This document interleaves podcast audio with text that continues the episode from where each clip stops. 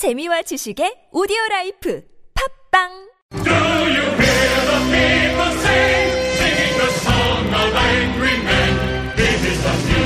네, 안발장의 민생 이야기 시간입니다. 자, 안진걸 참여연대 공동 사무처장 전화로 연결하죠. 여보세요. 네, 안녕하십니까. 네, 이 폭염에 잘 지내고 계시죠? 예, 잘 있습니다. 예, 예, 알겠습니다. 자, 오늘 민생 이야기는 어떤 겁니까? 예. 예, 아, 제 폭염이 문제가 아니라 우리 애청자들이 다들 더워갖고 너무 힘들어 하시니까 네네. 전기세 걱정도 하시고 음. 그게 걱정이죠. 네. 그래서 그 시민단체들이 계속해서 누진세 문제 제기도 하고 있고요. 그다음에 오늘 참 황당한 판결이 또 나왔습니다. 예. 예전에 우리 교통방송에서도 한두번 정도 다뤘었는데 홈플러스나 롯데마트가 그 개인정보를 불법적으로 매매해서 문제가 됐고 아, 이게 검찰이- 뭐 경품 예. 준다고 이제 그 정보 적어내라 해서 예, 이제 예. 판거 말씀하시는 거죠? 예. 네네. 아마 우리 시민들도 그렇고 애청자들께서도 우리가 경품 응모할 때 이렇게 개인정보 적을 때, 아, 음. 나한테 연락해 주려고, 음. 또는 뭐 고객, 뭐 회원가입 정도의 마케팅 정도 우리한테 연락할 정도로 예. 생각하지, 예. 제3자한테 보험회사나 무슨 마케팅 회사에 팔아가지고 시도 때도 없이 전화하고 문자 오고 이런 거 바라지 않았잖아요, 아무도. 예, 예. 근데 그래서 그게 적발이 돼서 작년에 2월 1일날 검찰이 그 온플러스 도성환 사장 등 어, 전현직 고위 임원 6명, 그 다음에 그 회원 정보를 사들인 보험사 관계자 두명 8명을 기소했는데, 예. 법원이 1심 판결에서 이번에도 또, 어, 고지를 일부 하지 않았느냐 하면서 무죄 판결을 내린 것입니다. 그래서 아, 이게 지금 오늘 낮에 전해진 소식 중에 이제 우리 국민들도 그러니까 열받게 하는. 얼마 전에 그런 1심 소식. 판결도 그렇고 이번 2심 판결 모두 무죄 판결이라는 거죠? 예, 맞습니다. 그러니까 그러면 그 근거가 이걸- 뭡니까? 예. 그래서 1월 8일 날, 올해 1월 8일 날도 무죄 선고가 나왔고, 예. 이번에 이제 항소심에 무죄 선고 나온 건데, 예. 그, 우리가 경품 제공, 그 경품에 응모할 때 보면 밑에 1mm 정도 또는 그거보다도 안 되는 아주 깨알 같은 거의 일반 사람들도 보지도 않고 보이지도 않는 네. 그 글씨에 제3자에 제공할 수 있다. 이렇게 써져 있었다는 겁니다. 하하, 예. 사실 저 판사님들한테 정말 저희가 오늘 한 말씀 드리고 싶은데 본인들도 그거 안 읽어보시거든요. 네. 안 보이고 눈이 좋은 사람도 안 보인다고 다 고백을 했어요. 음. 근데 1심 때도 그렇고 이번에도 그렇고 어찌된 일인지 그 판사님들은 그게 다 보인다는 겁니다. 보였고 어. 고지를 했다는 거예요. 그게. 아, 네. 그 고지를 그 활자 네. 크기가 1mm도 1mm가 1mm밖에 안 됐다 이런 말씀이신 거죠? 예, 맞습니다. 그래서 그 올해 1월 12일 날 참여연대나 시민단체들이 예. 그 법원, 1심 법원하고 검찰에 1mm로 항의 사안을 보내서 화제가 됐었잖아요. 그게 예. 국민들 아주 통쾌하게 해줬다는 평가를 받았거든요. 예. 당신들 한번 읽어봐라 이게 읽혀지는지. 1mm면 깨알보다 작은 거죠. 그렇죠?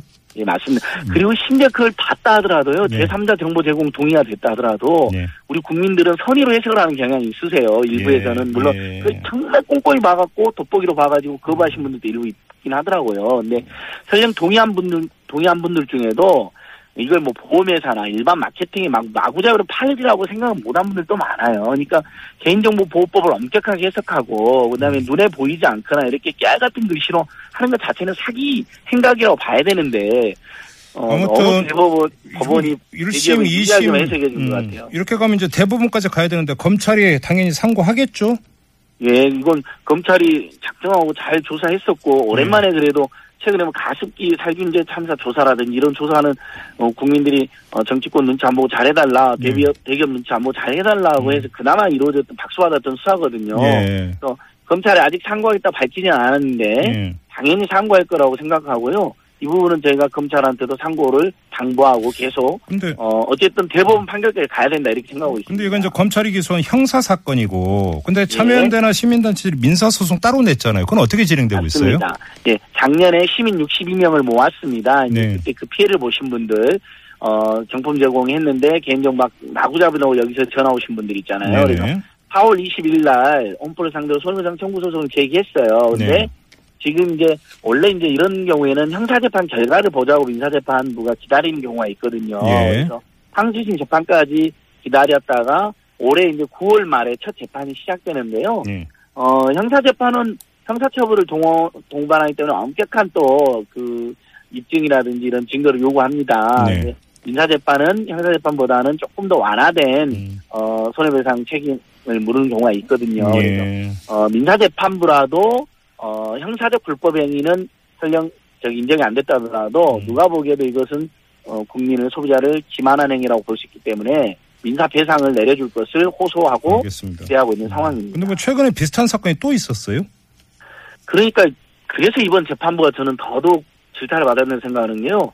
어, 이미 홈플러스 전에 롯데마트는 이마트도 어, 팔아먹었다 해서 YMC가 고발한 적이 있었거든요. 네. 작년에. 네. 네, 그 롯데 계열사입니다. 네. 어저께 방통에서 또 이 뉴스 보신 분들 많이 있을 거예요. 열받았을 거예요. 네. 롯데 홈쇼핑 아시죠? 예. 최근에 롯데그룹 비리의 핵심 중에 하나잖아요. 그러니까 홈쇼핑들은 어, 유장 기간이 지나면 재승인을 받아야 되는데 재승인을 받으려고 로비를 했다는 거예요. 네. 롯데 홈쇼핑이 예. 불법적으로 이 수사를 받는 바로 그 롯데 홈쇼핑인데요.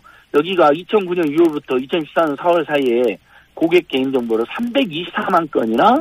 어, 롯데나 하나 동부 등 세계 보험사에 몰래 팔았다는 겁니다. 그렇게 해서 40억 가까이 40억 가까이 부당이득을 얻었어요. 예. 그 중에서 심지어 3만 건은 1mm 의그 고지도 없이 그냥 팔아버렸다는 겁니다. 어허, 예, 예, 예. 그러니까 재질이 더 나쁘잖아요. 음, 그렇게 해서 이게 지금 어제 방통위에서 이 부분에 대한 발표가 있었거든요. 네.